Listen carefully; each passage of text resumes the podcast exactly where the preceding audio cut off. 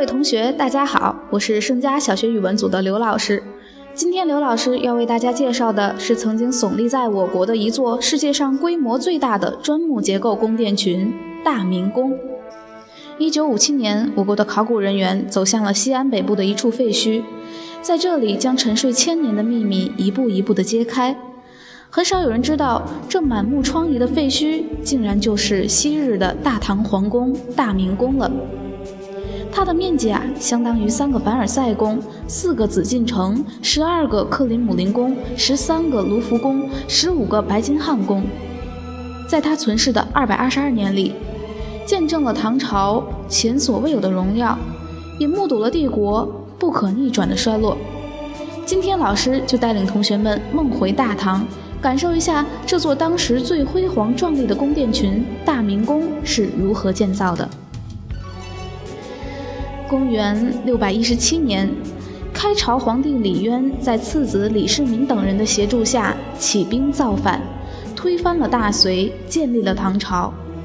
由于当时李渊违背了设立李世民为太子的承诺，于是李世民于公元六百二十六年的七月二日，在长安城设下埋伏，发动了玄武门之变。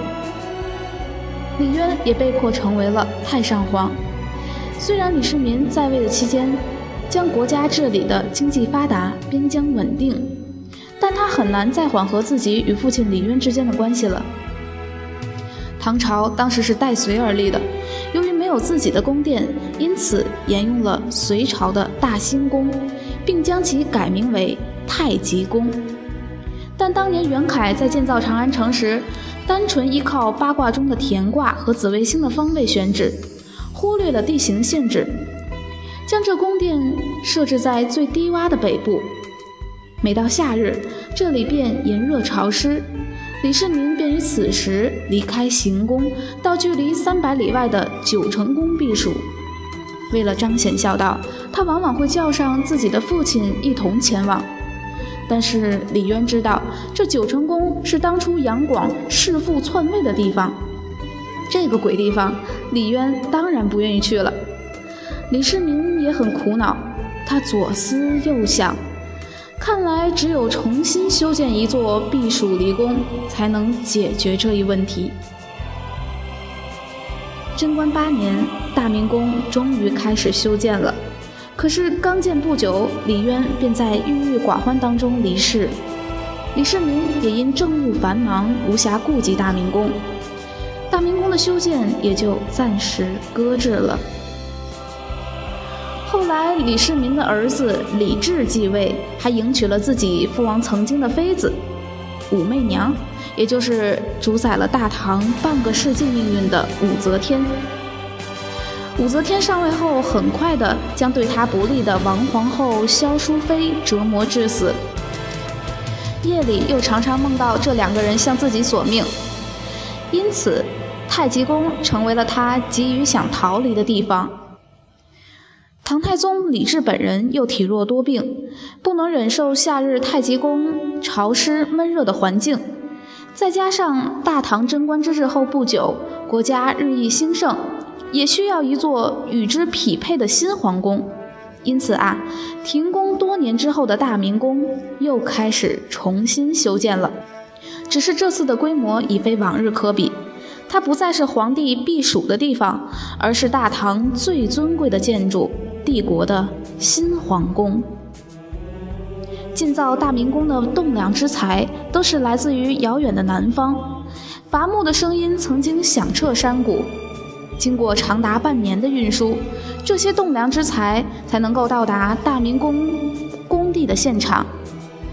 据史料记载啊，参与大明宫修建的工匠很可能达到数十万人。的确，如此浩大的工程需要巨额的人力和财力。为了建成大明宫，国库还划拨了帝国十五个州的赋税，又停发了长安各级官员一个月的俸禄。依靠以往四十五年日益富足的积累，规模空前的工程才得以有条不紊地进行。据史料记载，皇家工程的监造者是一个叫做梁孝仁的官员，他是当时帝国的司农少卿，也就是主管农业的官员。至高无上的皇家工程不仅需要一个兢兢业业的监造者，而且还需要一位才华横溢的设计师。史书中虽然没有相关的记载，但当时营造期间，一个叫做阎立本的人正担任当时帝国的匠作大将，深谙工艺之学，专门负责皇家工程的设计和营建。